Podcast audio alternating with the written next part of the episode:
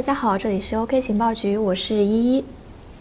我们的春天到来了，市场的也是，这阵子的行情还是不错啊，尤其是本周迎来了一波大涨，比特币冲击至四千美元，以太坊冲击到一百五十二美元，可真是可喜可贺，可喜可贺啊！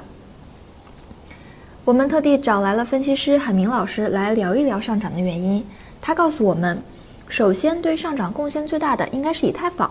毕竟呀，君士坦丁堡升级已经快要到来，马上就要面临着产量减半。在多重利好消息的刺激之下，市场也是迅速反应，提前走出了上涨行情。从各币种的行情走势上也可以证实这一点。领涨的以太坊上涨步调稳健，这次轮到以太坊来带领比特币和 EOS 等币种上涨了。可是春寒料峭，即使暂时伴随着利好消息，可是一定要警惕靴子落地现象哦。也就是说啊，一旦消息兑现了，行情说不定就会分分钟结束。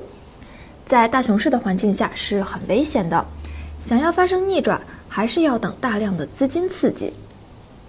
行情播报到这里就结束了，接下来还有一些最近发生的新消息，我们一起来看一看。行业巨头呢，往往是心口不一，其实他们从来都不会放过任何一个机遇。在我们看不见的地方，他们巨大的布局其实早就已经暗中进行着。比如最近呀，三星终于官宣了 Galaxy S 十内置了区块链钱包。之前面对外界的种种猜测和爆料，他们都不为所动。今天啊，终于是憋不住自己说了出来。据三星的官网新闻，Galaxy S 十智能手机除了高级智能方面直逼苹果，更加入了一个针对加密货币用户的新功能，集成了超强的美国国防部安全认证的防御级别的安全解决方案。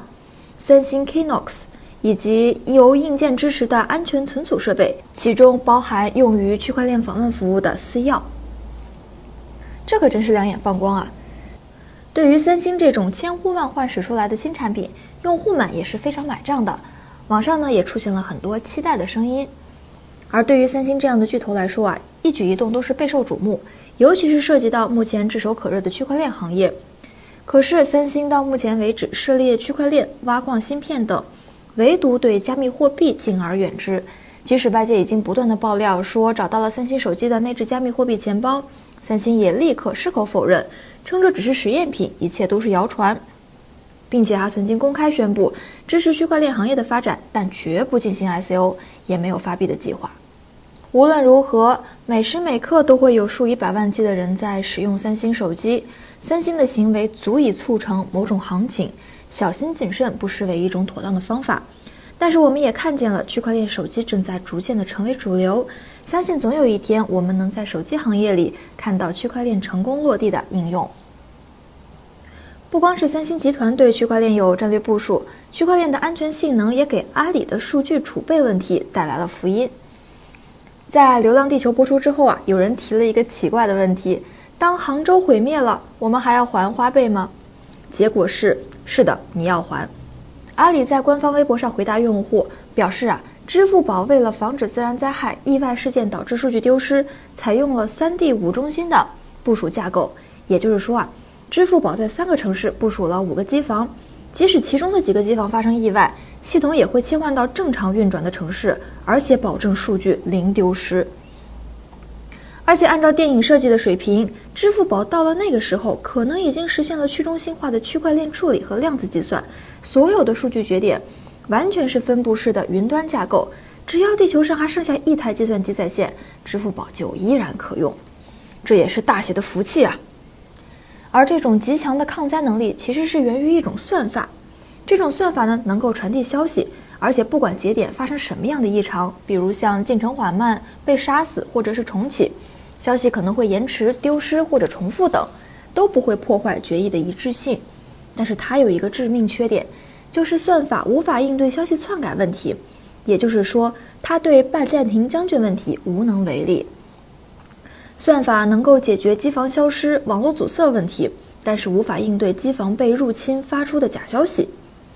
区块链在去中心化方面实现了信息的有效，这也是为什么支付宝在回答中一定加上了。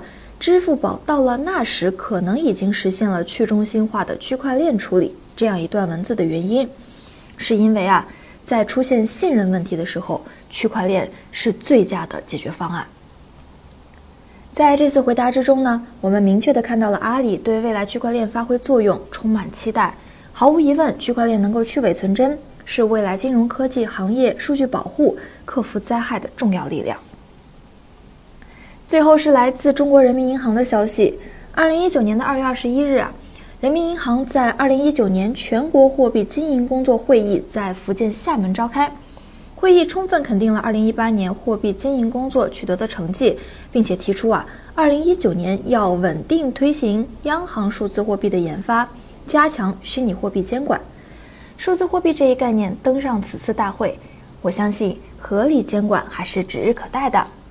好了，今天的新闻到这里就结束了，我是依依，这里是 OK 情报局，我们下期再见。